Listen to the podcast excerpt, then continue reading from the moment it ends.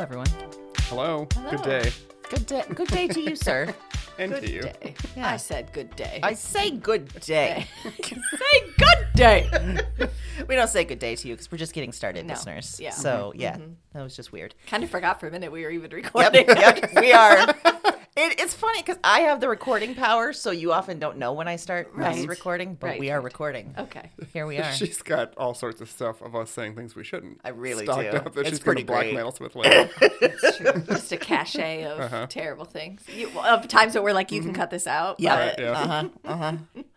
I actually delete those because I don't want. I don't want any of us to have blackmail material. Like we are all in this together. Uh-huh. I like that. Thank yeah. you. Uh huh. You're welcome. You never know when the cloud's going to turn on you. Uh, yeah. Except when I cut some and then add it to the end of episodes as a secret track. Uh-huh. Which is my new favorite thing. Uh-huh. It's pretty great. So here we are. It's 1997. Mm-hmm. The year that we're talking about is 1997. Yeah, it's, it's- still. We haven't traveled back in time. No. It's still 2024. Here we are. Here we are. Here but we we are are. looking at 1997. We mm-hmm. are. We're leering at it. We are leering. We're lurking or is it leering at us? Maybe. Yeah, it's mm. giving us a little side eye. Uh-huh. Mm-hmm. Yeah. Shall we start with some unmitigated gall, however? I think we should. okay. Mm-hmm. Yeah. Would one of you like to go first? I, I sure can. Let's do it. Um, My unmitigated goal this week is myself. Oh. uh oh. Yeah. We become self aware again, Heath. yeah, yeah. See, so I mentioned before we started recording um, that we took our youngest child to Dave and Buster's Oh, no. arcade, uh-huh. and I consider myself a logical, calm, rational person Sure. under most circumstances. Not to say that there aren't times that I'm none of those things, but Mm-hmm. most of the time I like to think that. And I we walked in there and i don't as a parent you'll relate parents will relate to the fact that you, there's this this mass feeling of like ticket grabbing because like your kid wants to play the games they want to play but then they also want tickets at the end. And sometimes those two things don't line up. Like the games they want to play aren't as easy all that. So as parents sometimes we wander the perimeter and just throw a few in games to rack up the tickets so mike and Mason are doing these VR headset things, which I cannot do because it makes me sick to my stomach. So they're playing that, and I'm like stuck wandering around. So I find this SpongeBob coin game where you just have to hit this button and it goes through a thing. You just have to time it right, and it flies through this window, and you get tickets. That's all I thought the game was at first. Okay. So I figure out, I'm like just watching it, timing it, and then I hit the button and it's just going through the window. And I'm like, this is not hard. And I look down, and every time I'm getting it through the window, I'm getting like 20 tickets. And I was like, is this supposed to be hard? Like, I don't understand what's happening. In the meantime, something spits out the bottom of the machine. And I realize it's these little like SpongeBob collectible cards. Oh. And I look up and it says on the thing, each of those cards is worth 50 tickets. And it spit out two. I don't even know why. So now I'm completely confounded by the game. So I swipe it again because I'm like, I got to understand this whole thing. What's wrong with you, Aaron, that you sat there for a solid 20 minutes just hitting that window every time? This feels like an entry to gambling. So much. Yeah. So much. It felt so wrong that I was this desperate. There was a card on the edge that I was like, well, I got to keep going. That card's mine. That 50 tickets is mine. I don't know if there was a line. I never looked. I never Wow. looked. I was sitting on a stool like an old school gambler. If, I had, if you could smoke in there, I probably would have taken Yeah, it up in that amount of time. You were Had a going to get highball. tennis elbow after Yeah. a while. Just the yeah. It, it was just this little motion. Finally, they get done with the VR headset and come over. And Mike's like, "What are you doing?" I'm like, "I want more card to get." I was like, "Oh man, this quickly I have devolved into so that's seriously all the game was. yeah." If you just time it, like you just had to wait until you could see on the screen when it was past a certain point, and that's right when you hit the button, it went in every time. And so I was like, I don't hmm. know if I've hacked this game. I don't know, but I'm in. I'm in. I'm in. Wow, I think mm-hmm. this is the first of multiple conversations we're gonna have, Heath. Uh-huh. Where you know suddenly, like a week from now, she's gonna be like, "Listen, I need to borrow some money." Listen, I am so close to that 12th SpongeBob card, and I'm going to need it now. If we, So- if we record the next episode of this at Dave and Buster's, Oh, boy. listeners, you'll know. you'll know. Yeah. You're going to have to meet an me at the issue. D&B's because I got to get my SpongeBob cards. That's right. We're never gonna see her in this house again. We always have to go to her. What I liked about it at the end, Mike was like, can you refrain from bragging about how many tickets you got to our child No. while he's and I was like, oh no, when we get the total, I'm gonna be sure and tell him three fourths of those are mine. Yeah. That's just good mothering right there. And that's absolutely what I did. Yeah. I was mm-hmm. like, congratulations, you can get that because I racked up some tickets. Mm-hmm. yeah, soon you're going to be going to, you're going to be one of the Prairie Meadows folk. Ah, it it it, I, it felt like it, it got there quick. Yeah. it got there mm-hmm. quick. The whole atmosphere, and I apparently I cannot be left on my own in places like that. Is what I've learned is that No. I am. Soon we're going to see your fashion change. and we're going to. What does a like? I don't know. I'm just picturing my great grandmother all of a sudden. okay. Where it's just like very like curly hair mm. and slacks. Got to be wearing slacks. Sla- I'm gonna get dressy for yeah, my. you got to get dressy. dressed. You got to wear open mm-hmm. toe sandals with some hose. oh some done, hosiery. Done, done. Okay. And you got to have your cigarette always, always there. yep. And my Yeah. social security check, and I am gambling. Exactly. Yeah. Exactly. Mm-hmm. That's how it felt. And then I was Yeah. like, this place is dangerous, and we need to leave. 'Cause there's some things going on in here. Well, I'm glad the gall is you because yeah, you revealed some. Uh, It was awful. Potential gambling When I got back in the tendencies. car, I thought, "Who are you? we need to go home. I don't feel good." you had to take yourself home. I did. I was like, "I need to remove myself from this. How dare I?" Because I feel like I, I, I didn't, I didn't yell at any child, but I feel like it was there. oh, that would have been better though if Yeah. you had. Yeah. I- yeah. But I mean, to be fair though, if you leave Dave and Buster's and don't feel bad, like that's didn't- also a problem. That's a good like you Yeah, should yeah, feel yeah. kind of Okay, bad. yeah, when that's a Dave and good point. Yeah. Okay, that's a really good point. Mm-hmm. Yeah. All right, I'm glad we're back from the end. Yeah. All right, Heath. How about you? Uh, I think my unmitigated mitigated goal, maybe maybe it's my age, but I'm going to present it differently. Okay. It's just that I'm tired of smart things helping me out. Oh, I'm tired of my, my Apple Watch uh, offering me suggestions. I'm tired of it uh, at 10 o'clock on a Saturday morning saying, hey, your rings aren't very far along. And it's like, you know what, asshole? Screw it's Saturday. you! You're a watch. You know it's Saturday. you know what time it watch. is. Like, What? yeah. You know, I, yeah, I, I, I'm tired of that. I'm tired of it telling me to stand up when when I haven't been standing up enough. And it's like I stand up plenty, babe. Yeah. wow. The I get don't- up and walk around. That Uh-huh. one really pisses me off. I think we had this conversation with Haley and Maggie where I don't have any of that on my phone. Somehow I deliberately shut that all off. I don't remember how, but I live a way better life because of it. Yeah. Yeah. I did manage to turn off Amber Alerts on my phone. Oh, I did too somehow, but I don't know how. and I was in a meeting at work, like in an actual room with people, and everybody else's phones went off but mine, and they all kind of looked at me, and I'm like, I can't find this child. I will never, I'm not going to stop what I'm doing to go look for this kid. I'm not going to go out to the streets in the woods. Yeah, like, I mean, I did that, I think once it did it in the middle of the night, and it's just like, listen. If somebody's hearing an Amber Alert on their phone in the middle of the night and they get up to go look for that child, that's not who you want looking for that No, child. No, that's not who you want. That's a No. looky loo. Yeah. Yeah. Is that the word? it absolutely is. I don't know why that just took me back. So yeah, your your things have got an attitude. Yeah, and I just feel like. I feel You're. I feel judged. I do. I feel I feel judged and I feel harshly criticized. That's bullshit. Mm-hmm. Yeah, I don't like it. I don't like it either. And you run marathons. Yeah, Well, ha- yeah, half. You have, but you run like every Okay. day, so it's judging Distinction you. without a difference. All right, half marathon. Okay, I ran half of a step. like, I think I hustled across the street the other day, what? and it felt like, oof, that was a lot. Ooh, that was some Ooh, effort. I'm feeling myself. I am Uh, two uh, steps uh. away from half. Uh, uh. Well, if my watch had been around when you did that, it probably would have been like, "Nice try, bitch." That's not enough. You know, that's funny because there might be an app idea in there. Uh-huh. Get like a some really sassy technology. I bet Yeah. some people would really like that. That's very true. Get your ass Yeah. up. Like you that. sent me a GPS one time that you can record your friend's voice saying things like Turn, you around." dumb bitch. Yeah. Yeah. she offered, and I was like, done. I would love that. I think we should be each other's GPS Yeah. Yeah. voices. Yeah. yeah, that could be a side hustle. Yeah. Yeah. listeners, if you want us to be your GPS voices, just send DM us. Check We'd to cash. it. Yeah, uh-huh. exactly. it's funny we haven't received any checks to cash yet, but Yeah. we will. We damn will. it. We're We will. manifesting this shit. Yeah.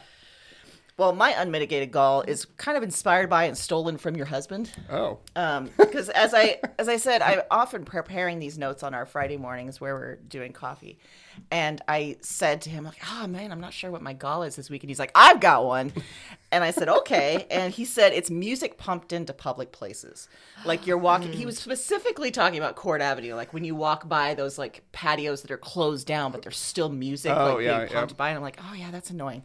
But then it got me thinking. Oh, and he also said like in front of Jordan Creek Wall, Mall, where it's just music blasting as you walk in the doors, and he's like, "This, this." That's is how it was at. Dave and Buster's. It was the basketball game outside before Yeah. you even got in. So I went a little further and I said, when you hear your high school rage music being played at high V overhead or oh. something, Yeah. you know, where it's like, it, it- don't you dare play Nirvana as if it's easy listening. What are you doing? Yeah.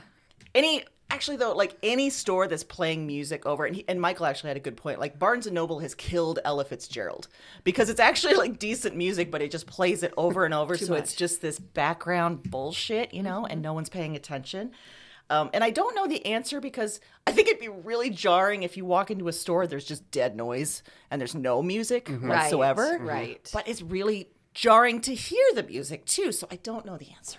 I don't know the solution. It I'm always- just telling you my goal. It always messes with my head, like early in the morning when I'm at the like at the Y, and they have like the bus, which is sort of a classic rock station in Des Moines Yeah. that they play, but they're playing a song that came out like ten years after I graduated high school. And I'm just like, that can't be classic rock. No. like, don't do that. Yeah. Or like I'm in Whole Foods and they're playing like Rage Against Machine as kitschy nostalgia. I'm like, "N- no, no, no, no, no, no, no, that's not. It's not cool. So I feel like the only exception is maybe like a record store where they're playing stuff and then you get turned on to cool music. Like there's Right. like, oh, that's cool, and I'm Oh, here yeah, and I can buy it. Yeah. this Yeah. makes good Yeah. sense. Yep. Yep. But everywhere else, it's just music doing music a disservice. Yeah. I see. I was thinking, wow, we might have just created a new genre of music. Like if I was musically talented, you could just create store music Yeah. and mm-hmm. sell it, Yeah. and just be like, this is solely to play in the background of your store, so that it's not scary because it's quiet, but it's not ruining people's musical Well, and when you know Michael and I are doing like coffee shops on Friday mornings, it's often very different. You know, you go to different coffee shops, and mm-hmm. sometimes there's a very cool vibe, and so it's kind of cool what you're hearing. We were at the Hotel Fort Des Moines lobby, and it was just pumping in like old school Frank Sinatra and big band, and it was very jarring, and it was also just like they're really trying hard for like a vibe, and it was 9 a.m. on a Friday morning, and we didn't need that vibe. Mm-hmm. no, It felt like mm. it, it was cocktail hour. And Yeah. No. So that's my goal. it's a good one. Thank you.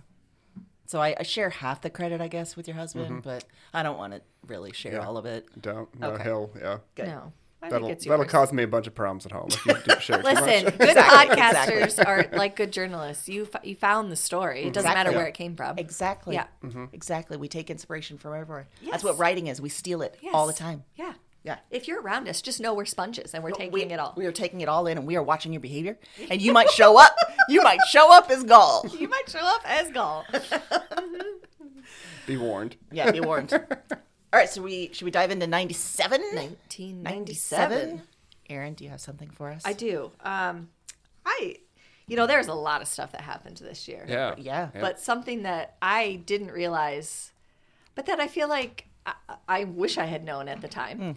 And now I appreciate even more because we're coming off of Super Bowl weekend. We're coming off of lots of football, right? And that seems to be America's pastime, as they call it. I don't know who's. Anyway. I don't know who's making those choices, but yeah, I don't know about that. But uh, on November 10th in 1997, pandemonium broke out at the vets. Pandemonium. That's a lot of syllables. right? I really emphasized all the syllables. Broke out at Vet Stadium in Philadelphia. That's what Lincoln Center Stadium, which is in Philadelphia where the Eagles play, used to be called Vet Stadium. The Eagles are playing the 49ers, and someone set off a flare gun oh, Oh, to the other section, right? Not great. Not great. like a fan shut it? Yes. Oh. Yeah. Yep. And then fisticuffs broke out oh. everywhere. Oh. And they had just more than they could handle. They had way too many people fighting. They couldn't get it under control. And so what they thought was like, we need a solution to rowdy football people. Oh no. Specifically at the Philadelphia Stadium, apparently. And so some some brainiacs got in a room. Oh no, is it a marketing meeting? They said, I guess, but Yeah. this went dark fast, and Okay. clearly no one pumped the brakes. But they said, you know what we're going to do? We're going to open a jail and a courtroom what? in the Philadelphia Stadium. Yeah, What? a jail and a courtroom. How do they even have the parking for that? And unruly fans can be taken to jail in the stadium, and then judges who volunteer on game days can hear the case and dole out punishments. right? Uh, how drunk are these judges? I If- would if imagine. it's game day. Well, let me. We'll just take a side Okay, tour real okay. quick, and then But- we'll come back. The main judge in charge of this, Judge Seamus Patrick McCaffery. Seamus. Nope. Seamus, yeah, yeah. You had to know something was going to down. Later in 2014, he had to resign after it, he was found to have sent 234 pornographic emails to an employee in the attorney general's Yeah, office. Yeah, that sounds right. That sounds He, right. he agreed to retire so he could keep his retirement, his pension, of course, because we wouldn't want to take his oh, pension. Oh, God, away. I mean, it's just a little porn. In Yeah. It's not, you know. It's a drop in the bucket. Yeah, that's no big Exactly. So, so that's who's leading this, right? Okay. So most of the crimes were things like sneaking in alcohol, selling towels in the lock in the bathroom, or Were they selling towels? What are you in for, doing selling something? towels? yeah, I don't know. That's what it said. There were no quotes, but I kind of put quotes on selling towels and disorderly behavior. And then if it was more serious, an actual like an additional court date would be scheduled. But most of the time, they were just fined like anywhere from 150 to 300 dollars, and then community service and sent out of the legal? stadium. No idea, but they went through the process to make it happen. My favorite part about this, though, was that there was a quote from the Re- Philadelphia Recreation Commissioner at the time about whether or not this was working. He said, and I quote, I think it helped restore relative order. Yeah, the vet had a relative order. Uh, the way that you said relative twice Yeah. clues me into the, probably it, it didn't. didn't, work. It didn't work. Because in 2003, when the vet stadium was rebranded to what it is today, um, it opened under its current name. Then they got rid of it because they said it wasn't really working like they anticipated. Because after they did it, then things kind of settled down. And so then there wasn't like judges were sitting there and there wasn't the traffic. And so they're like, we can't really justify the cost. So we'll stop it. But oh I just God. that blew my mind that we had a court and a jail in a football stadium, and that seemed perfectly reasonable at the time. Is that where the Iowa State Fair got its uh, idea for State Fair jail? Do you Probably. think? I would Probably. imagine. Because how's that legal either? Yeah. Like, I don't understand this. I know. We're just taking the law in our own hands. Yeah, just citizens arrest all over the place at a football stadium. But, Also, the part about charging fines seems real dicey. That uh-huh. this isn't like a legal situation. well, and then you know, I don't know. I didn't do that deep of a dive, but I wonder jurisdiction. Like, where is that fine going to? Is it going to the mm-hmm. state? Yeah. Is it going to the Yeah. county? Is it going to the stadium? Is it going to the judge? Like, what are we? Where's Right. that money going? But I just in things about football never cease to amaze me. Oh, like yeah. the the parameters and the things that we put around it. And this one just I was like, wow, some things never change. Because like this wouldn't surprise me if this came out now. Mm-hmm. Like I mm-hmm. wouldn't be I would be like that tracks. But I love that they tried this and we're like, oh well, that didn't work like we thought. Really? Also, hmm. just the expectation of rowdy behavior at games. Like, I, I know this is not just U.S. I mean, UK mm-hmm. has a long history of you know hooliganism at uh, at matches. But like, yes. but even like I'm even thinking. So at, at this time, I was at University of Iowa, right? And so like starting maybe the my sophomore year, so like '96 and '97 season. I was getting student tickets and I was going to the game all the time. And in the student section, it's like two big, uh, you know, stadiums redone now, but two big like uh, whole sections devoted to students.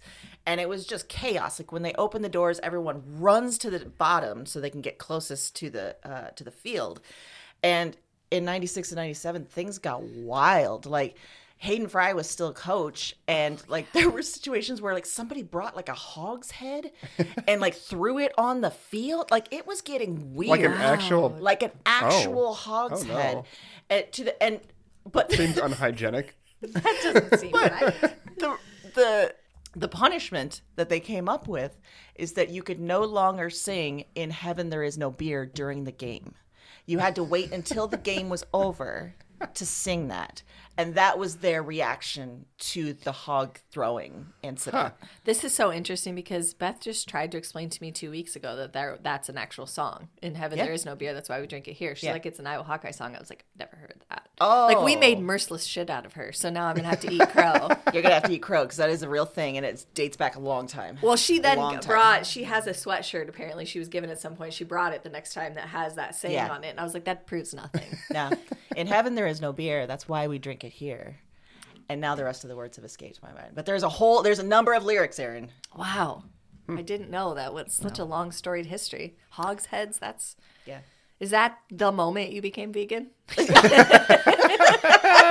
I didn't see any of that. Okay. Also, like the entire student section is just wasted. So, mm-hmm. like we, you know, and we snuck in alcohol and everything, and so they cracked down on alcohol rules. And yeah, it was. Number one crime in Philly court. Mm-hmm.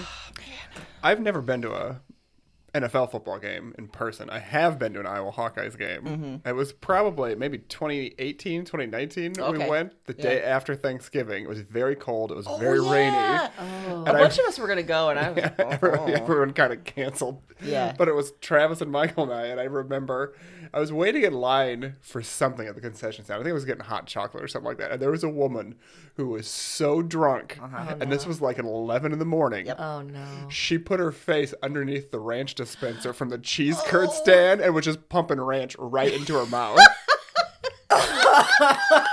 I want her to go to jail for that. Uh-huh. And the person working the cheese curd stand just looked at her like he had seen this 19 times already that day. Like he didn't care.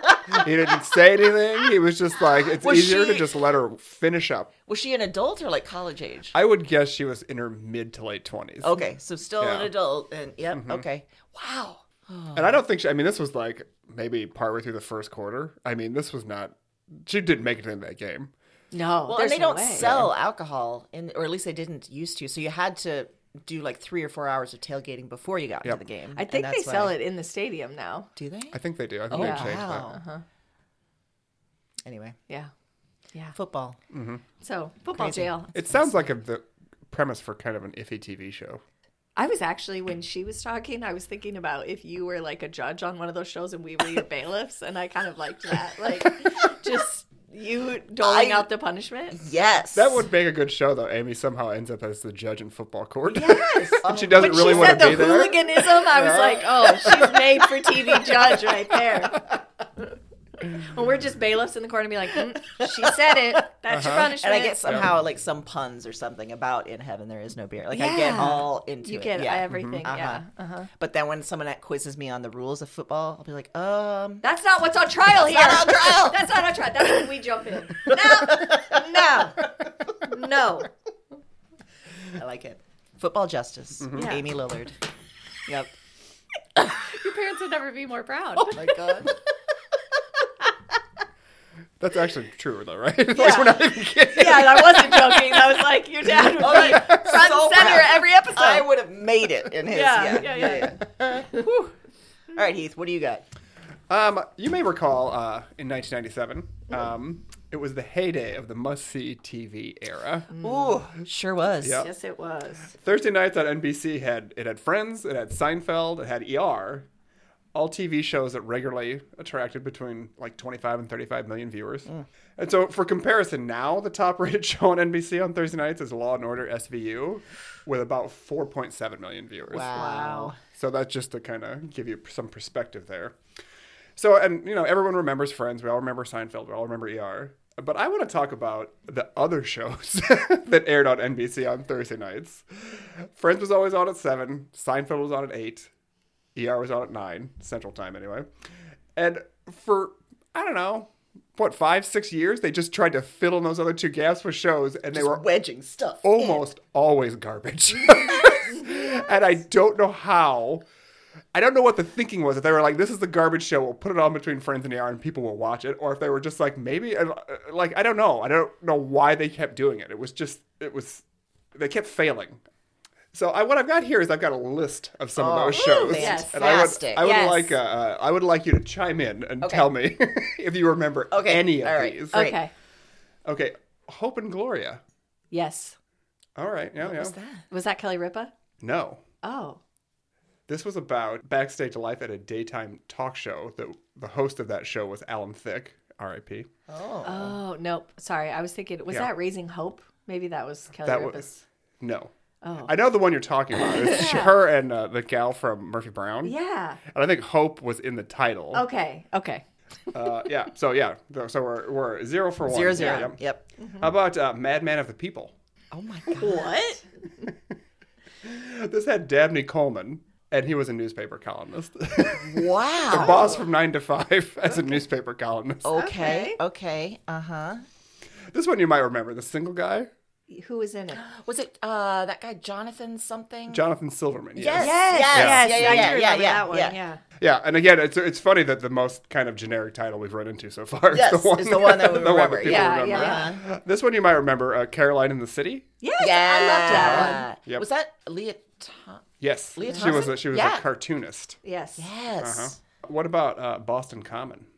I remember the name, but I don't think I ever watched it. No, who was in that? Uh, comedian Anthony Clark played a. Uh, they describe him as a country bumpkin who follows his Nope. sister into the city because she's going to college and he's like protecting her. Whatever. Sounds terrible. Yeah. Sounds Bad premise. Yeah. Um, what about Suddenly Susan? Oh yes. Mm-hmm. That was Yeah. Wait, was that Brooke Shields? Yes. Okay. Kathy, Kathy Griffin was uh-huh. in it. Is in there. Yeah. I distinctly remember during the Summer Olympics in 1996, they promoted the fuck out of the show. every 20 minutes, Brooke Shields was on the TV being like, I got a new sitcom coming out. Like every 20 minutes. I got tired of it before the show even started. That must have worked because that one was on for a while, wasn't It it? was. Yeah. Yeah. Those are the two things I remember from the 96 Yes. Olympics is Kerri Strug's foot and Brooke Shields. and Brookfield Suddenly Susan uh-huh. ad. Uh, um, uh, let's, how about The Naked Truth? Yep. That was a journal. Weren't they journalists Yeah. or something? Téa Yeah. Was a tabloid. Yes. reporter. Oh, yep. yeah. I think I watched some of these in like syndication later on. Uh-huh. Maybe Yeah. not like on Thursday night. Here's another one uh, Union Square. No. Yep. Uh, this was just uh, um, a group of uh, New Yorkers hanging out at a place that was a lot like Central Park, but it So was a it's diner. friends. Right. It's, okay. Friends with a different. Co- it's a different coffee shop. right, right, right, right.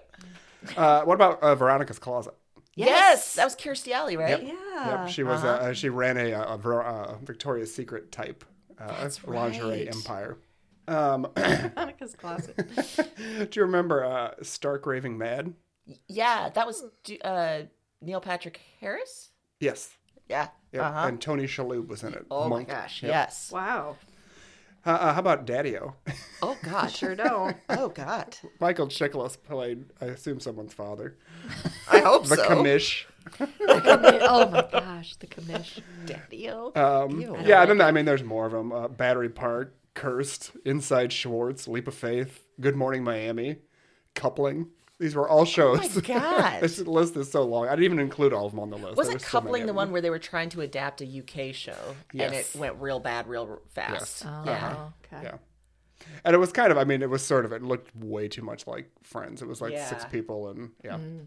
So, and also, the other thing, that my only other takeaway from Must See TV is I distinctly remember in the summer of 1997, NBC kept promoting uh, Must See TV, but uh-huh. they, since they were all reruns in the summer, it always ended the promo with, if you haven't seen it, it's new to you. And it's like, I remember that too. like, no shit, Sherlock. that felt very patronizing too. Yes. It's new to you. So, yes, Must See TV.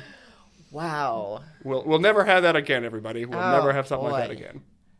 No, you really won't because they would never like that many shows that they roll out that don't. Mm-hmm. And each one was like super hyped, right? And it was like, this is gonna be the one. Mm-hmm. It feels like I really want a clue into those marketing meetings. Like, okay, guys, Yep. this is six, 16 of them have failed. What's the next one? What's the 17th idea? I have to say, in this year of 2024, I'm still amazed when I see like a new sitcom being advertised. Yeah. Like, oh, we're really, you're still trying. We're it. still Uh-huh. Like, doing it. We're With still doing it. streaming being able to do so much more with a situational comedy, the fact that people are still trying to do it in 22 minutes and put it out on one of the major networks just blows my mind sometimes.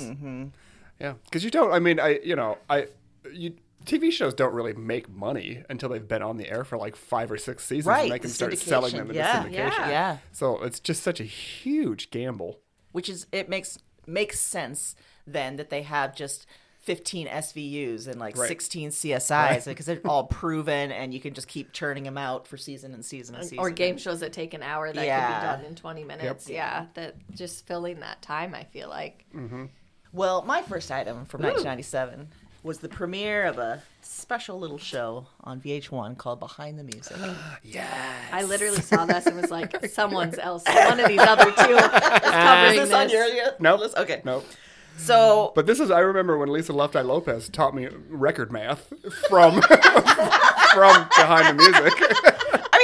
I mean, this became really like a big deal. And okay, it was so it was an hour long documentary series, and it literally took fans behind the music of you know TLC or like any band you could think of, any musician. Sometimes it was like of the moment musicians. Sometimes it was more established people, and it was an immediate hit.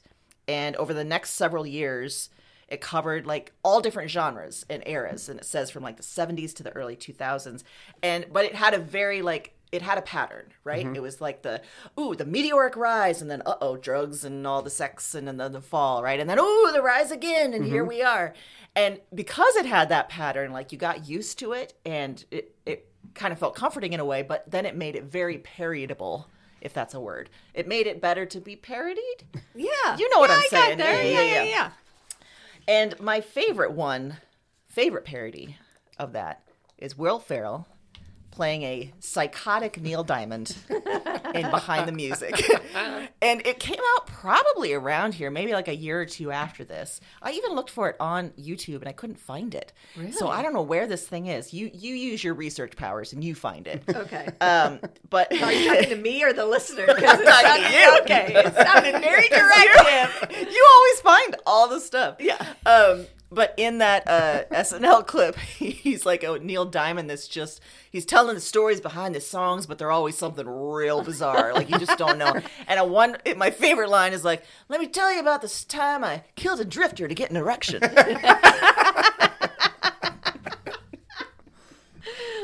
so if anything, I mean, beyond behind the music, it kept going for a long time. It was Yeah. chugging along, Yeah. and it was you know it gave us lots of behind the music Yeah. Mm-hmm. Mm-hmm. tidbits, mm-hmm. but then it also gave us all this great you know SNL fodder. I distinctly I, I mentioned the TLC one, Mm-hmm. and I and Lisa Left Eye Lopez explaining record math because everyone was like, "How could you declare bankruptcy when you had the number one song in the country?" Yeah. and it's it was so interesting, and she was so clear on how she did it. And um, I remember that one specifically, and I remember Shania Twain's episode. Yeah, yeah. Uh, because I mean, she had kind of a tragic upbringing. Like you know, her parents were killed in a car accident. She was kind of responsible for raising her siblings and stuff. But what I the other thing I remember specifically from her episode is that her name Shania means "on my way" in Ojibwe. And I, Oh. for some reason, pulled that out of thin air one day and told Michael that. And now, whenever he's like on his way home from something, he'll just text me. He'll just write Shania,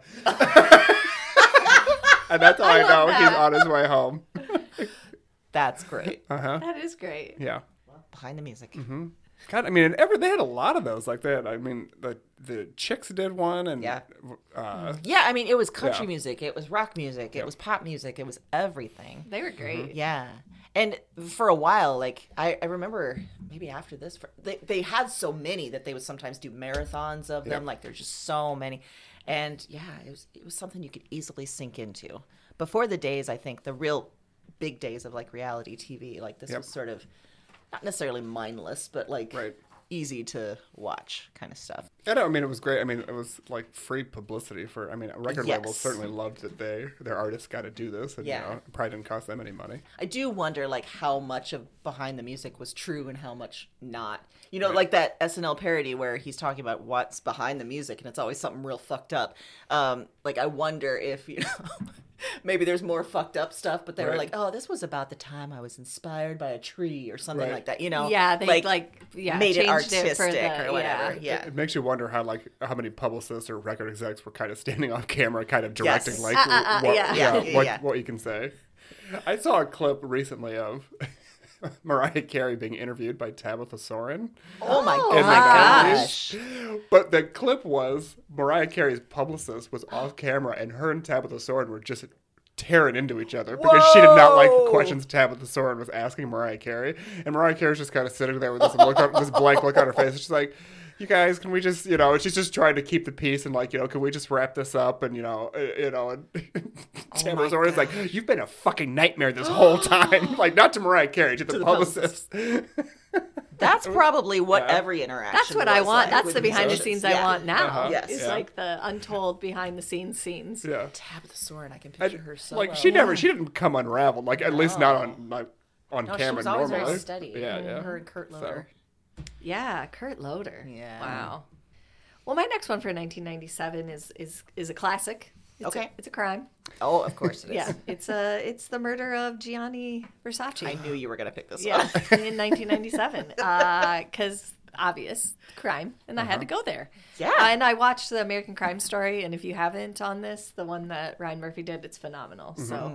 There's probably nothing I'm going to tell you that you don't already know if you watch. But this that. was a wild story. It caught our Yes. attention Yeah. in 1997. It did because Yeah. I remember. I mean, I'm I was a couple years in high school at this point, and I remember this vividly. I mean, I remember the news about it and the kind of like shock and like how could this happen right outside his house and mm-hmm. why was he targeted? There was just so much surrounding it for it to come out to be kind of what it was, which mm-hmm. was almost not a crime of opportunity, but almost like in a in a I mean, definitely a stalker way, but not in the not what everyone assumed i think when they first heard it so obviously it's one of the most infamous crimes in the history of south florida because he was so famous and And that's saying something. I mean, South Florida's a So- fucking mess. There's a lot of mm-hmm. crime. you're talking yeah we got a lot of things going on there so yeah but good job desantis on disney. You're killing it. Really going after the hard hitters there. Um, so even though he was known globally for his fashion designs he was mainly known in that area for his iconic mansion on ocean drive which is not where he was gunned down. That's where he was killed was right on the steps. But um, now I looked up, and that is actually a place you can rent for weddings, or you can stay there, like in the mansion. Yeah, it's like a bed and breakfast slash event venue. So I don't little know. Dirty. You know, you can rent the Scream house, the house where the finale in Scream. What? You can rent that and stay there. Or, Like it's on Airbnb, or, or it was for a while. I'm not sure if it still is, but like, Could you do that? Could you stay there? I would, I wouldn't mind driving by, or maybe even walking in. I'm not Yeah. sleeping there. There's Yeah. no fucking Hell way I'm. Okay, sleeping there. okay, okay. no. I was like, uh, there's no way I could sleep there. Like I know it's a movie, and I couldn't sleep there. Yeah. There's or no anything way. where there's been a very public thing, not necessarily even of ghosts or whatever, but just like because everyone knows this Right. place, like Yeah. who Right. knows what people will do. That's and, true. you know, yeah, you're kind of a sitting duck if you're. Yeah. So he- he was 50 at the time. He was fatally shot by a na- man named Andrew uh, Cunanan, who was 27, um, and he was already the target of a nationwide manhunt um, because he had killed four other men across the country before he finalized here.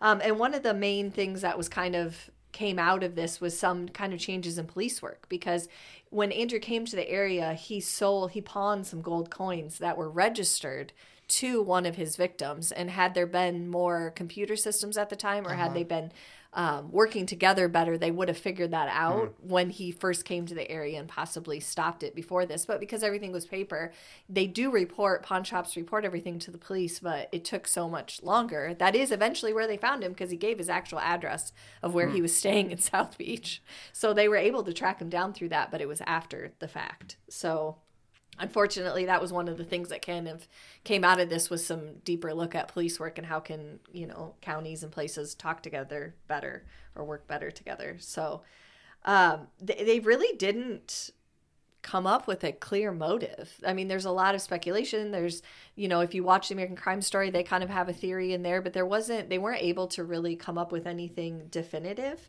um, because he shot himself before they found him. He committed suicide on a houseboat. So they never really got down to the, they could kind of backtrack his steps and be like, well, this is what we think he did, but we never really knew why. And I think that's partially why it stayed kind of in the, zeitgeist for so long is because it feels a little pointless. Yeah. Like what was what was the ultimate goal? So Yeah.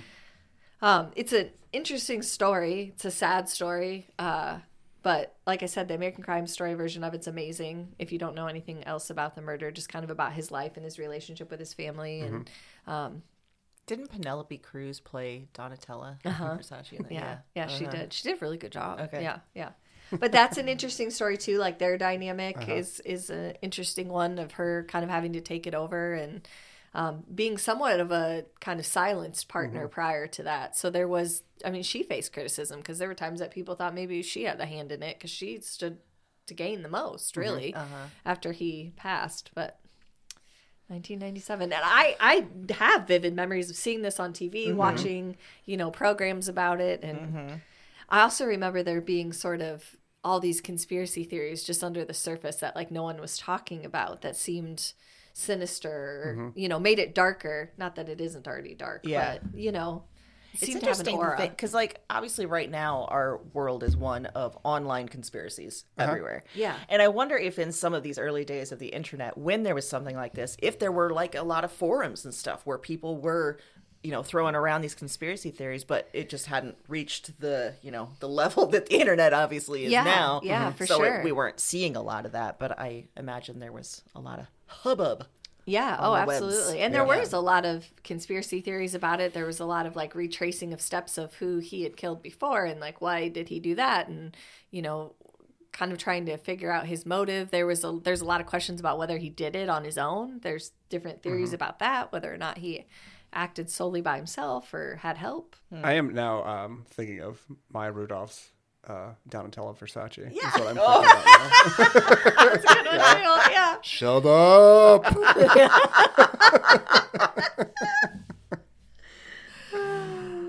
All right, what do you got, Heath?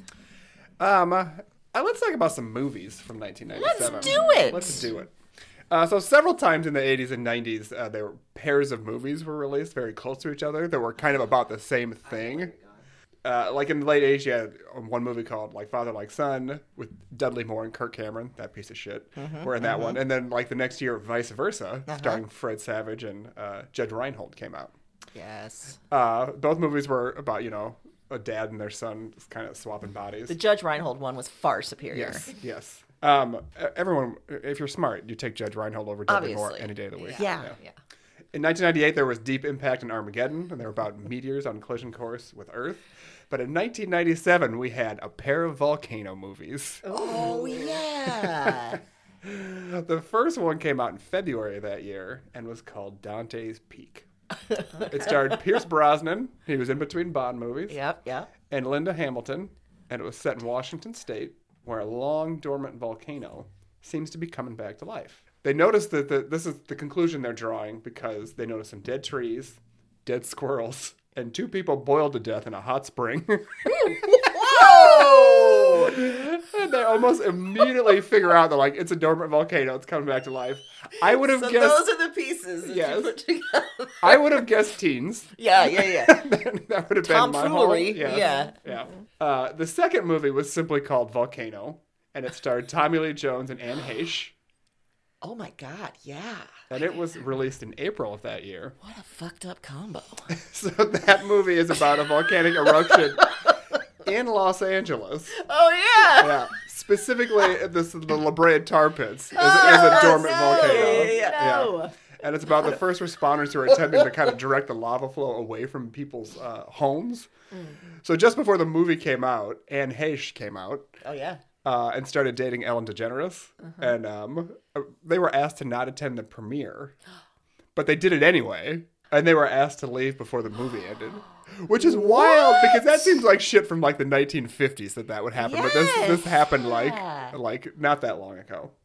And I, I mean, it's as if lesbians in attendance was even one of the top 100 problems with this fucking movie. Yeah, what are they gonna do? Just show their lesbianism. Right, it's a- Convert And if, if people were just like glued to volcano too, Right. like that was the Yeah. big blockbuster. Yeah. yeah. they weren't gonna like start scissoring in the audience or anything. Everybody, for Christ's sake. Ah, that would have if they it did, better. that would have been great. Yeah. Yeah. So besides besides all the other similarities these movies already had, they both had what I like to call an unlikely hero scene.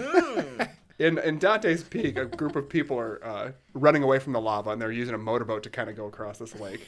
Right, and their boat's just about to shore, but stops because the, the this is science. I've got science, science Okay. for you. Okay. The sulfuric gases dissolving in the water create sulfuric acid, which destroys the motor and starts corroding the boat. Right, so they're like they can see the other the shore, right, and they're just like, oh my god, we're all gonna die.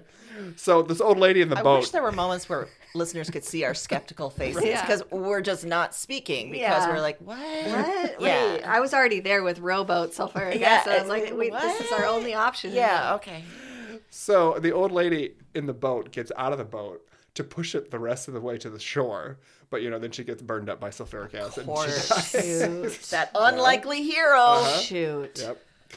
So meanwhile, in the other volcano movie, the one in LA, a group of people are stuck in the LA subway with lava approaching. Right. Oh, no. So the rescue team gets everybody off the subway except for the driver and Stan, who normally works in an office with Tommy Lee Jones. Obviously. Picks up the driver as if he is carrying him over the threshold of their wedding and jumps from the subway car into about a foot of lava, but then walks the driver safely to, to safety as his own legs melt. I bet there were a lot of close-ups on his face. He's Uh-huh. trying to get through that lava. Yeah. And again, I'm no scientist, but I think if you jumped in lava, you'd just fucking disintegrate into a puff of smoke. Yeah, I don't yeah. think it's just a slow melt. No, No, no, Yeah. no. no. It'd be like you were coming out of a vape pen. like mean- that's like that's how you're going. In the Lord of the Rings, the ring is destroyed in seconds. A goddamn gold ring. Yep.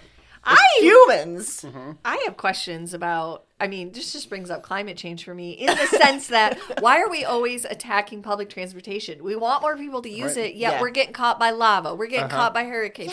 We got serial killers. We're always killing people in public transportation. Always. That uh-huh. is not helping the messaging. No, It's not. And I've never seen lava on the Never Chicago seen L. lava. Never saw it. Not yet. No, well, that's true. That's a good point. So yeah, um, as you may have guessed, uh, volcanoes lose in both of these movies. Damn it! I was rooting for the volcano. Yep, Shoot. they do.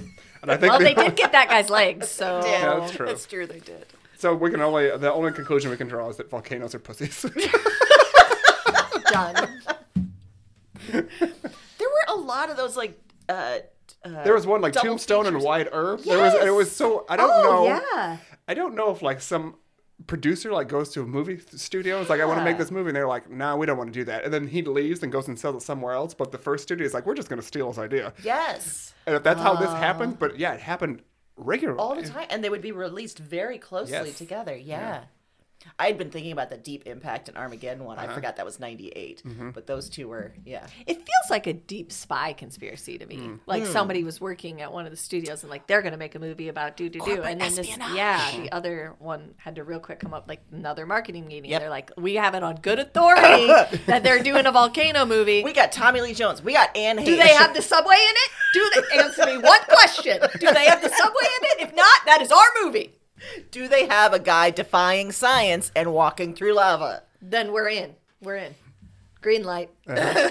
make it here's here's 500 million dollars Yeah, exactly. exactly. Oh. Wow. Well, my next one Mm-hmm. for 1997 is The Ballad of Fen-Phen.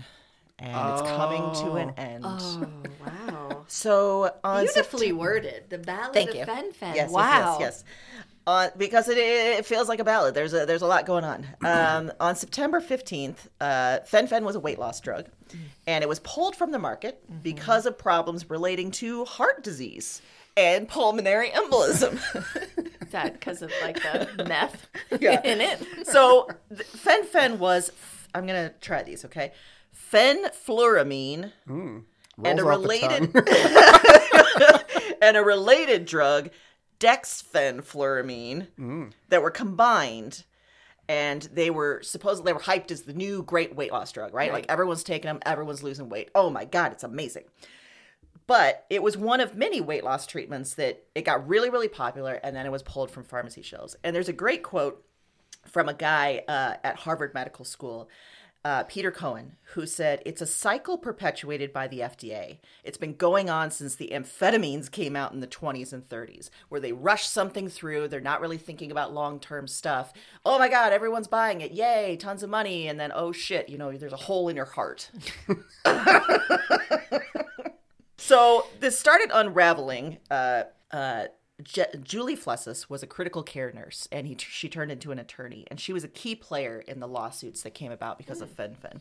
Um, in fact, in 2002, her law firm hired a group of cardiologists in Kansas City to send echocardiogram technicians to perform ultrasound scans on people who had used fen-phen. And so they set up like testing sites at area hotels and called all of these, mostly women, um, to to this area. And over a period of about a year, they scanned the hearts of more than 2,000 users. Wow. And that data went on to form 175,000 claims against Wyeth, the maker of Fen-Phen, who they set aside, Wyeth set aside $21 billion to settle the lawsuits. Damn. Which tells you how much they made. Right. yes. Yeah. It's like, oh, here's a little bit of pocket change that we can get Right. to, you know, settle these. Oh, poor, you know, holes I'm sorry the about your hole in your heart Yeah, here. yeah, yeah. How much they thought this was going to be a problem. Yeah. That, that clearly ahead of time we're like, something's going to go wrong. We Yeah. need to Exactly. uh, earmark some money and for this. the yeah the scope of it the the, the amount of claims that were high you know uh i i read some of this in retrospective articles you know and some of them were talking to people that used it back in the 90s and they're still experiencing heart issues like they're having some fucked up uh side effects still you know like almost 30 years later and what really interested me in it especially with that quote from that doctor that said that it's a sort of cycle perpetuated by the FDA, it feels like Ozempic might be headed towards a similar reckoning. You know, because it is the hot drug. Everyone's fucking talking about it. Everyone's on social media hyping it up. But it is so new and no one's looked at long term effects. Like, it's supposed to be used for diabetes, right? So, uh, how are we affecting our bodies if we're taking Ozempic to, you know, lose a bunch of weight? I'm wondering what's going to be the repercussions of this going forward. Right.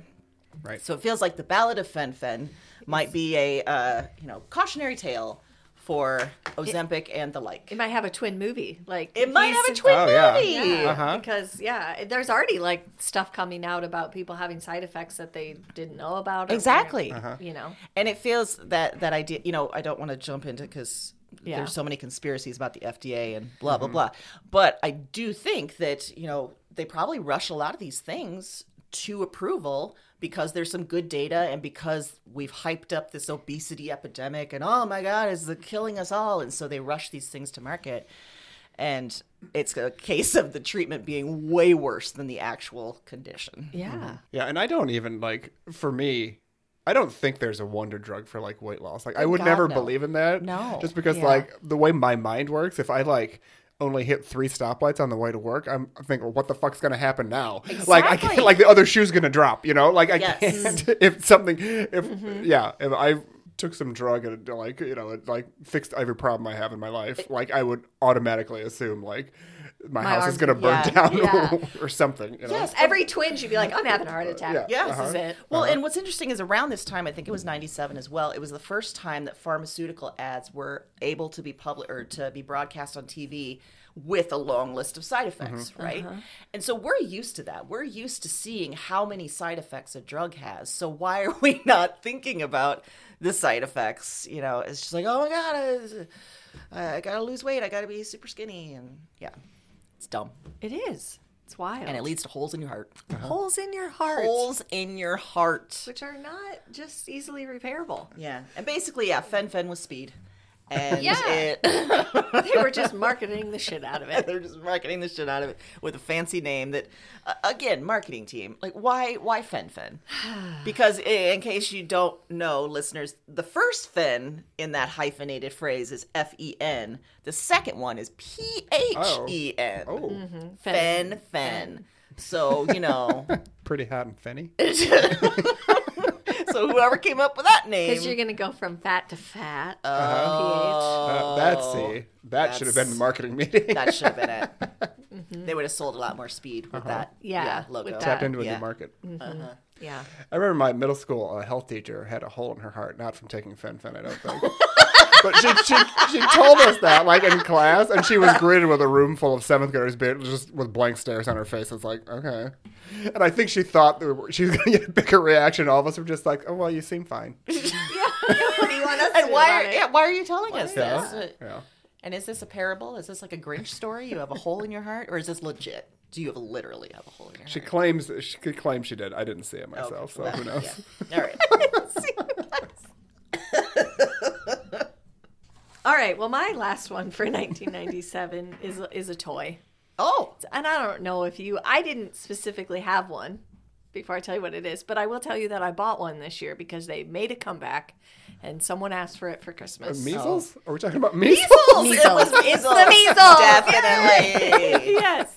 yes. This is called a Tamagotchi. Uh, Remember these little yeah. digital things I that were like I on a thought- keychain? I think I thought it was called Yamagachi. That's another thing. That's it. Um, it's this loosely translates to egg watch because it Oh. was like a loosely kind of an egg shape, and you hatched a creature that you had to keep alive. It was like the first iteration of Sims in a tiny Yep. like digital keychain form. Um, and it was created in Japan in 1996, but it was released in the United States in May of 97. And it was quickly one of the biggest toy fads of the 90s and early 2000s. Um, as of June 2023, 90 mil- 91 million units have been sold worldwide. So, uh, the whole idea is that these are Tamagotchis are a small alien species that deposited an egg on Earth to see what life was like. And it's up to the player to raise the egg into an adult creature. And they go through several stages of growth um, and will develop differently depending on the care that the player provides. so we're raising our killers. We're raising Yeah. the aliens that are going to Uh-huh. kill us. Yep. Yes. And 'Cause we're idiots. Better, Exactly. better care from the player results in an adult creature that is smarter, happier, and requires less attention. So if that's not a life lesson, I don't know what is. So that seems like common sense that they put in a video game, yet we fail Uh-huh, on a uh-huh. regular basis. Uh-huh. Um, they have a hunger meter, a happy meter, and a training meter. It, it was called the Christmas gift of the year in November 1997 by the Swedish Retail Institute. So part Swedish? of Swedish by the Swedish Retail Institute. Um, in the 90s, children were frequently taking them to school because you couldn't leave them for that long Uh-huh. without having to feed them or provide care. And so there was kind of this outpouring from schools that were like, okay, stop bringing your Tamagotchi pets. Like, we literally cannot have kids dealing with these during school. like, it was an actual problem. Um, and there was one guy in southern England who really cashed in on this, and he set aside a small portion of his pet cemetery Oh. for Tamagotchi pets that died because eventually they grow up and apparently they do die. And he told CNN in 1998 that he had performed burials for Tamagotchi owners from Germany, Switzerland, France, and the United States and Canada, uh, who shipped their dead pet by postal mail. And then they placed he placed them in a little coffin, and their final burying place is topped with flowers. Huh. That can't be good for the ground. I mean, those things must decompose. yeah, right. yeah, not good. No. Or And it's I, like a I don't think he's really doing it. I think people are mailing him these Tamagotchis. He's like, all right, he throws them in the garbage. Yeah, he ta sends the same stock photo back. Uh-huh. Here's it with the flowers. Yeah. Or maybe he does do it, and it's all part of the plot by the aliens. Because once you're buried Oh. underground, that's Oh, when they you come can back sprout.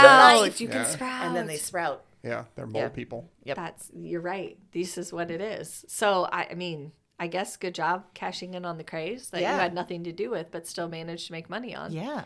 That was impressive. He's an early influencer. yeah, I mean, really, that's yeah, kind of blew So my mind. you kept this thing alive, but then it eventually died. it died. Yeah, it became an adult, had a lifespan. How long was the lifespan? I don't. There was. I, I think I read that there was a record of like someone keeping it alive for like ninety days or something. Like I don't think it was like a. So all these kids are buying this toy that then dies on them. And they made a resurgence because Charlie, uh, my granddaughter, Yeah. asked for one for Christmas, and then convinced Mason that he needed one. So I bought two this year. Um, they're I don't know what they retailed for in '97, but they were like 1995. I mean, they were like 20 bucks a piece. Oh. But and the iterations now, Charlie got a unicorn and Mason got a cat. Yeah. So and Mason lost interest on like day two. he was like, "This is an incredible amount." This isn't a real cat, of Mom. responsibility for a keychain. Uh-huh.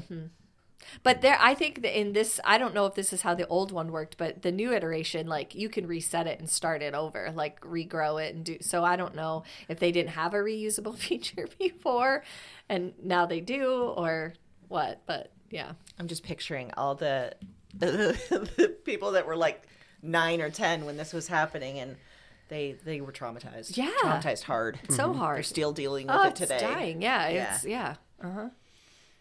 I worked in the electronics department at Target uh, Oh. during the holiday season in 1997, and I was very happy to say that Tamagotchis were in the toy department. Oh, because people would come and look for them in electronics a lot. And I'd send them over to toys. And you'd be like, I don't have to deal with any of that Tamagotchi fool tomfoolery. What were you selling instead of Tamagotchis in Um, so a lot of Texas Instruments, uh, graphing cal- uh, calculators, yeah, Oh, yeah. uh, a lot of boom boxes. Okay, yes, Ooh. yes. Yep, TVs. Uh-huh. I loved it when old men would come in and they'd try to wheel and deal with me, like on TV prices, and I'm just like, listen, I get paid six dollars an hour whether you buy this TV or not. I am not Doesn't matter to authorized to, take twenty bucks off it. I have to work three hours to get that 20 bucks. Nope. Uh-huh. Yeah. Yeah. Yeah. What's your last one? Um, uh, my mine uh, kind of uh, uh, it reminds me a little bit of the last one. That you know, there was a pair of movies that I talked about. Ooh. This is a pair of people oh, who released the same song Okay. in the same Oh. year, and that song was "How Do I Live." How do I live? Trisha Yearwood and LeAnn Rimes Yeah. both Oh, recorded that's that song in 1997. So, um, you know, people cover songs all the time, but it's kind of weird when two people release the same, release individual versions of the same song at the same time. and they were both considered country at the time, right? Right. So it's the same genre. Do you have a preference of which one you like better? I do. Okay. I like the Trisha Yearwood version better. Me too. That was Me in too. Con Air. yes. Yeah, I remember that. Yeah. So Diane Warren wrote the song "How Do I Mm-hmm. Live" uh, for the movie Con Air, you know, um, which features one of the best line readings of all time when Nicolas Cage says, "Put the bonnet down." and if you haven't seen the movie, I would check it out just for that. Also, picture Nicolas Cage with a really long, like, sort of mullet going Yeah. on. Uh-huh. In his natural state. I Yeah. mean, yeah, the premise of the movie is it's an airplane with a bunch of convicts on it that is flying across the country. And at some point, the convicts take over and the, the guards are no longer in charge. And like right. John Malkovich is John in it. Malkovich. Yeah. Yeah. yeah. Yeah. There's some. And the, the, the plane lands on the Las Vegas Strip and ever, no one dies. Like everything's fine. It's very grounded in realism, Yeah. that movie. Uh-huh. So, yeah. So and Diane Diane Warren has been writing Diane Warren has been writing songs forever and ever. Like she's written all sorts of songs that we all are super familiar with. She wrote "If I Could Turn Back Time" that Cher Oh. sings. She wrote "Unbreak My Heart" from Toni Braxton. What? That's my favorite Toni Braxton Uh-huh. song of all time. And she wrote "Blame It on the Rain" by Milli Vanilli. Oh, Yeah. that they Uh-huh. didn't sing. right, yeah. Yeah. But somebody sang. Somebody sang. Yeah. And she's been nominated for 15 Academy Awards, but she hasn't won yet. That's Academy Awards? Yeah. She, she was awarded like an honorary Oscar, I think, in the last couple of years, but she's been nominated for Best Song uh, 15 Wow. times. Yeah. Okay, real quick. Would you be okay if you're her and you've been nominated 15 times, you haven't actually won, and they give you an honorary one? How do you feel about that? I'd, be, I'd feel annoyed. Uh-huh. Yeah. It's a pity. At Oscar. yeah, that's what you would feel like, right? Like Yeah. it's an Oscar, but at the same time, like then just vote for Yeah, me and give just me give the me the goddamn fucking award. Oscar. Yeah. Uh huh. Uh-huh. Like, I don't want your. Mm. Yeah. No. yes, that energy. You shove your Oscar. Yeah. Shove it right up your butt. Shut right up your butt. So, Diane Warren writes, How Do I Live for Con Air? She's out and about in Hollywood, apparently, and ran into LeAnn Rimes and told LeAnn that she wrote the song for her in mind, wrote the song with her in mind, and asked her to oh. record it. So LeAnn recorded it at the movie studio, which was Disney. They didn't really mm. like it because they, they thought a 14 year old singing "How Do I Live Without You" Fair. was kind of unconvincing, Yep. right? Yep. Yep. Yep. So That's Disney, uh, surprising for Disney. right? yeah. It's like Pocahontas was 12 and she was in love with Mel Gibson, right? Yeah, that's fine. Ariel has to leave her whole family and marry a guy on land. That's Yeah, fine. yeah, it's fine. Yeah, It's fine. Yeah. So Disney asked Trisha Yearwood to record it, but she didn't know that LeAnn Rimes had already recorded a version of the song, so she's kind of in the dark about all this. Ew. That's Ew. shady. Ooh. so Disney loves the Trisha Yearwood version, and that's what's used in the movie. And when LeAnn Rimes' record label heard about the Trisha Yearwood version, they were kind of reluctant to release the LeAnn Rimes version just because, you know, it's all kind of muddy, you know. Yeah. But Diane Warren uh, convinced them to. Um, probably, I, I assume, because as the songwriter, she stands to make twice as much money Yep. if you know Yep. both versions go out. Right. So the LeAnn Rimes version was kind of more of a pop version of it and was played on pop radio, and Trisha Yearwood's version was more of a country version that played on country stations. But they both the versions of the song were big hits, and they both peaked at number two on their respective charts. Wow. Which is you know interesting. Yeah. So at the Grammys, then the next year in 1998, for the first time ever, two artists were nominated for for performing the same song in the same category in the same year. They both got nominated for their versions of the song. Really? Yeah. So the the category was best female country vocal performance, and again, the LeAnn Rimes version kind of wasn't really country-ish, but this is all you know. The Grammys are kind of make their own rules sometimes. Yes, they do. So in a weird twist, LeAnn Rimes performed the song on the show, and immediately after her performance, Trisha Yearwood won the Grammy Award for it. So was this actually a deep dark plan of Diane Lawrence to embarrass LeAnn Rimes? maybe, maybe. She was maybe just like, grow up, babe. Oh, I got one for This you. is how the world works. Uh-huh. Yep. Sinister plot afoot. And I mean, I don't know what her what she said in her acceptance speech, what Trisha Yearwood said, but if I had been her, I would have been smug as hell Yeah. when I was collecting that award, and I would have just been like, I guess you picked the wrong person to sing on the show, huh? Yeah, yeah. Yeah. So, and again, this song was also uh, nominated for Best Original Song, one of her 15 nominations at the Academy Awards that year, and it lost to, you know, My Heart Will Go On from Titanic, because Uh, that yeah, came out of in course, 97. of course. And, and another weird twist, it was also nominated for Worst Original Song that year at the Golden Raspberry Awards. Wow. So, um, but it lost that award too to a song from the Kevin Costner movie, The Postman. Which, of course, we remember. It's a classic, iconic song. yeah, that that's a Uh-huh. is- terrific song. It's in my It's there. Yep. current playlist. Yep. So Yep. obviously they chose right on that one. And it's funny, you were talking earlier about um, uh, g- public music, like Yeah. it gets pub- pumped into like patios and all that kind of stuff that you Yeah. hear that you don't want to hear. So again, I mentioned Target a few minutes ago. I worked at Target when this was all Oh, yeah. um, popular that summer, and I remember the LeAnn Rimes version was kind of in heavy rotation in the electronics department. Um, and I don't think I ever grew to actually hate it, but as I pointed out, I liked the um, I liked the Trisha Yearwood version um, more. And I mean, no one's ever asked me that before today, so I'm glad I had an answer ready Yes. for you when you. It's when an you asked. important. I did Yeah. feel like it was an important Yeah. Uh-huh, question. yeah, And I'm know. glad that we were aligned, that Mm-hmm. we both liked Yeah. the same version. because like what they said, like it was unconvincing that a 14 year old was singing about that kind of Yeah. stuff. Uh, Michael,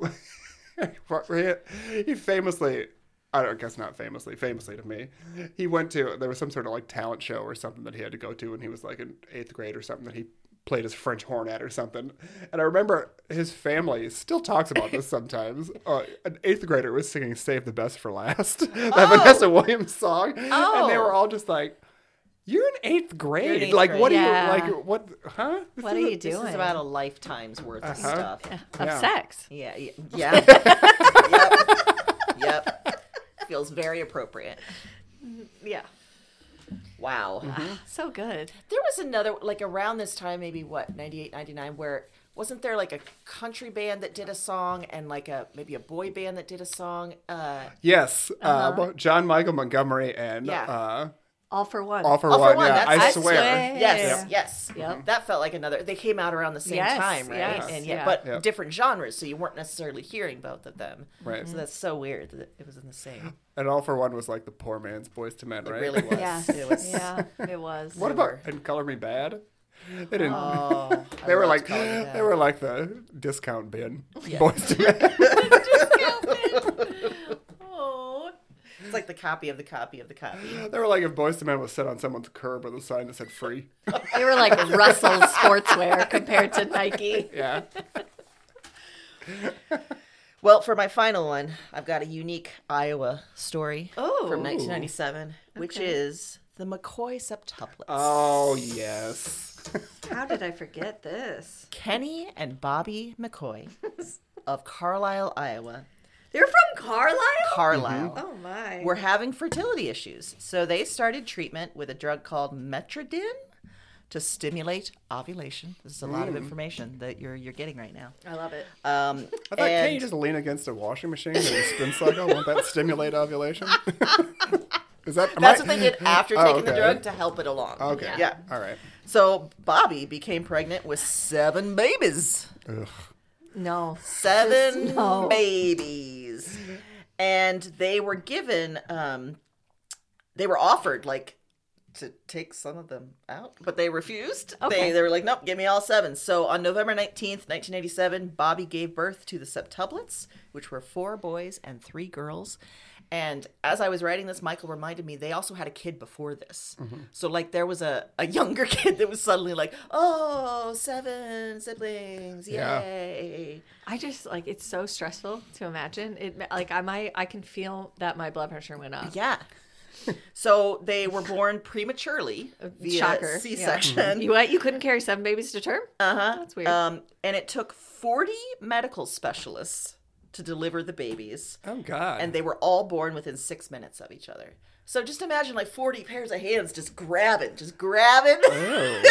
all the babies. I hope she was knocked out. I hope she was just not conscious. How, this. like, how was the operating room even big enough for everybody? Like, was it just a line? I'm telling you right now, when you have a baby, it's like a goddamn clown car. You have never imagined the number of people they can fit in that room. Oh, jeez. And you're like, why? Who are you now? So you're just a random vag for everyone to come in, come in and witness. Mm-hmm. I've told you that story Yeah, that yeah, yeah. post Mason, and then you go to the doctor's office and you're like, I know all your faces. Like in the moment, you're not with it enough to be like, this Right. is too many people. But then when you walk back in that office and you're like, all of you were there. Oh God. No, thank you. Well, she had that happen with 40 people. Yeah, that's at least. absurd. Yeah. Absurd. And you know, I I remember. I imagine we all remember this because it was big news for Yeah. Iowa. It was also mm-hmm. like the first of like multiple bor- birth situations. Like this mm-hmm. was before Jon and Kate plus eight, before all of that. And they, you know, if I remember correctly, they got like a lot of donations, a lot of goodwill, things like mm-hmm. that. But they didn't go the public route. They didn't do reality shows. They didn't do anything like that. Um, and as a result, apparently, you know, the kids are probably pretty normal. Yeah. Um, you know, there was never any reports of drugs and weirdness and all the shit.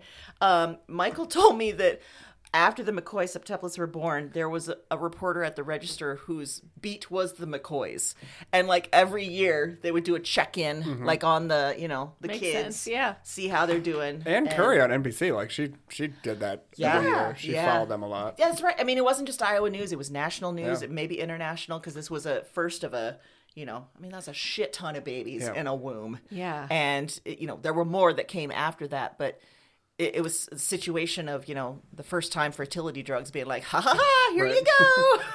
Can This you much- imagine the insufferable questions she got over and over? Like, how are you gonna feed seven babies? Like, Yeah. just the gross, disgusting, like Yeah. repeated stereotypes and tropes that Yeah. she Well, probably. and I remember they were on the cover of People magazine. I remember she got a lot of heat about her appearance.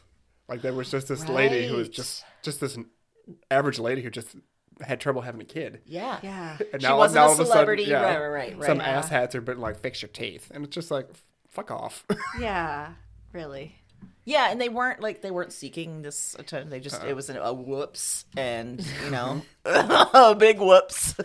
Mm-hmm. I wonder if they told all of them, "You guys were our surprise babies." Yeah. Yeah. Surprise. Well, at least six of them. They say Right, that yeah. too. Yeah, at least six of them. Yeah.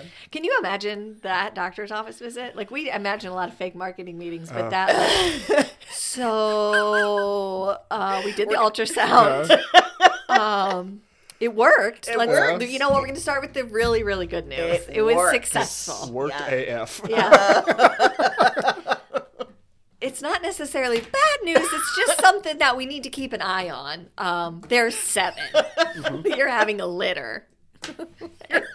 Litter. I mean, Seriously. what? You're gonna poop out a litter because there's a mm-hmm. lot of babies. in mm-hmm. so there. many babies. You're, I mean, basically, you have one day to process that. Because if you're going seven babies, you know how fast that's expanding. Yeah. Mm-hmm. Like Yeah. you better get right in your head within the next couple days because your belly's about to explode. It's a good point because I, I think I've mentioned before. Like I remember when my mom went to the ultrasound and found out twins, and she was just wrecked, like emotionally, Yeah. everything. Just thinking about the money, thinking about the time, all of that. So seven. Seven. Imagine them going home, being like, "So, what are we gonna do?" So I'm to make my own baby food. I think we can save some money there.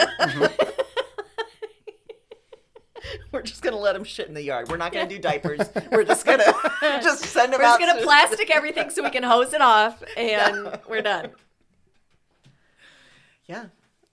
So the McCaughey septuplets, they started something big, but they were sort of the originals. They didn't, uh, like I said, they didn't do the reality show, all of that. Maybe she got a little taste of that fame from People Yeah. magazine, and she's like, "Fuck this! I don't want Thank people you. talking about my appearance. Yeah. I'm just gonna raise these seven fucking kids." And those kids are all like what, twenty seven now or something Yeah, like that? They're almost yeah. thirty. Jeez. I do wonder, like, uh, you know, and we've talked about Jon and Kate plus eight in kind of a funny tone, but like, you know how twins will often have like their own unique mm-hmm. bond, and that can manifest in a lot of ways. But just the fact that you're growing up together in such close proximity, I wonder what it was like for seven of them to uh-huh. have this unit and then have this other sibling just sort of outside that yeah, unit, you know? that had to be really hard for that other sibling. And I know that happened with Jon and Kate too, right? They had an older. I think they had. They had twins. I think they had twins, and then they had six. Yes. Okay, Yeah. yeah, yeah, Yeah. yeah. Okay. So they kind of had another Okay. one. Yeah. Yeah. But But yeah, that poor sibling just sort of. Yeah. Like, well, you guys are gonna do your thing. Also, I was just thinking about like how the activities like you sign your kids up for, oh like oh, they're just their own team. Yeah. Like Yeah. if they're in any kind of recreation or Yeah, can you imagine? Like, if one kid wants soccer, sorry, you're all doing soccer. yeah. I mean, I, how would you get to all the different? You couldn't. Yeah. I mean, wow. Like single handedly kept the Carlisle School District in. Sure did. I sure did. out of the red. Yep. Each grade is just the McCaugheys. We need another teacher just for the McCaugheys. wow, I forgot. I had forgotten they were from Iowa mm-hmm. somehow. Yeah. Yeah. Wild. What a year 97 What was. a year. There was a lot more too. Things So that much we, we didn't more. get to. I we'll love that none the of us brought up the Titanic. Yeah. We just all stayed away from that. I'm surprised none of us brought up Heaven's Gate. I was thinking about. I bringing it did. up. I did Yeah. as well. Yeah. I, Yeah. That's an interesting one. Which just means we have fodder for a future episode Mm-hmm. about 1997. There'll be a part two, just Yeah. so you know. So, what do you think we learned from 1997? That it's okay to do two movies at once, Mm. Or two songs at once. Mm-hmm. Your idea is not original. yep. It can be stolen. Mm-hmm. Yeah. That LeAnn Rimes a fucking baby. Is a baby, Yeah. baby, a baby. and you know maybe don't use fertility drugs. Mm-hmm. Or anything else that the FDA says is okay. Yeah. Like Fen-Phen. Mm-hmm. Yeah. Yeah. Your body's okay the way it is. Yes. Don't use Don't weird use drugs. drugs. Don't do it. Yeah. You don't want a hole in your heart like You don't want a hole in your teacher. heart. Nope. That's a good thing to leave on. Just mm-hmm. try not to get a hole in your heart, okay? hang If on for two more weeks. if you don't have a hole in your heart, you're doing great. All right, great. You're doing great. You're doing great. If you if you need more good advice from us, just like and subscribe. And if you can't tell, this past week a listener sent in a check and asked us to talk about holes in hearts. So Yes. yes. that's what your uh-huh. dollar's at work. Yep. Well, that's all You gotta can do that too. Yeah, done. Done.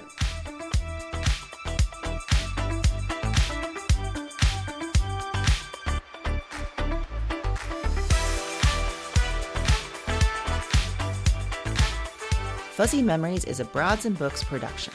It's hosted by Heath Smith, Aaron Johnston, and Amy Lee Lillard. The show is produced by Amy Lee Lillard. Follow us at Fuzzy Memories Pod on Instagram for clips and highlights. And follow us at Broads and Books Productions for updates on new shows coming your way. See you next time.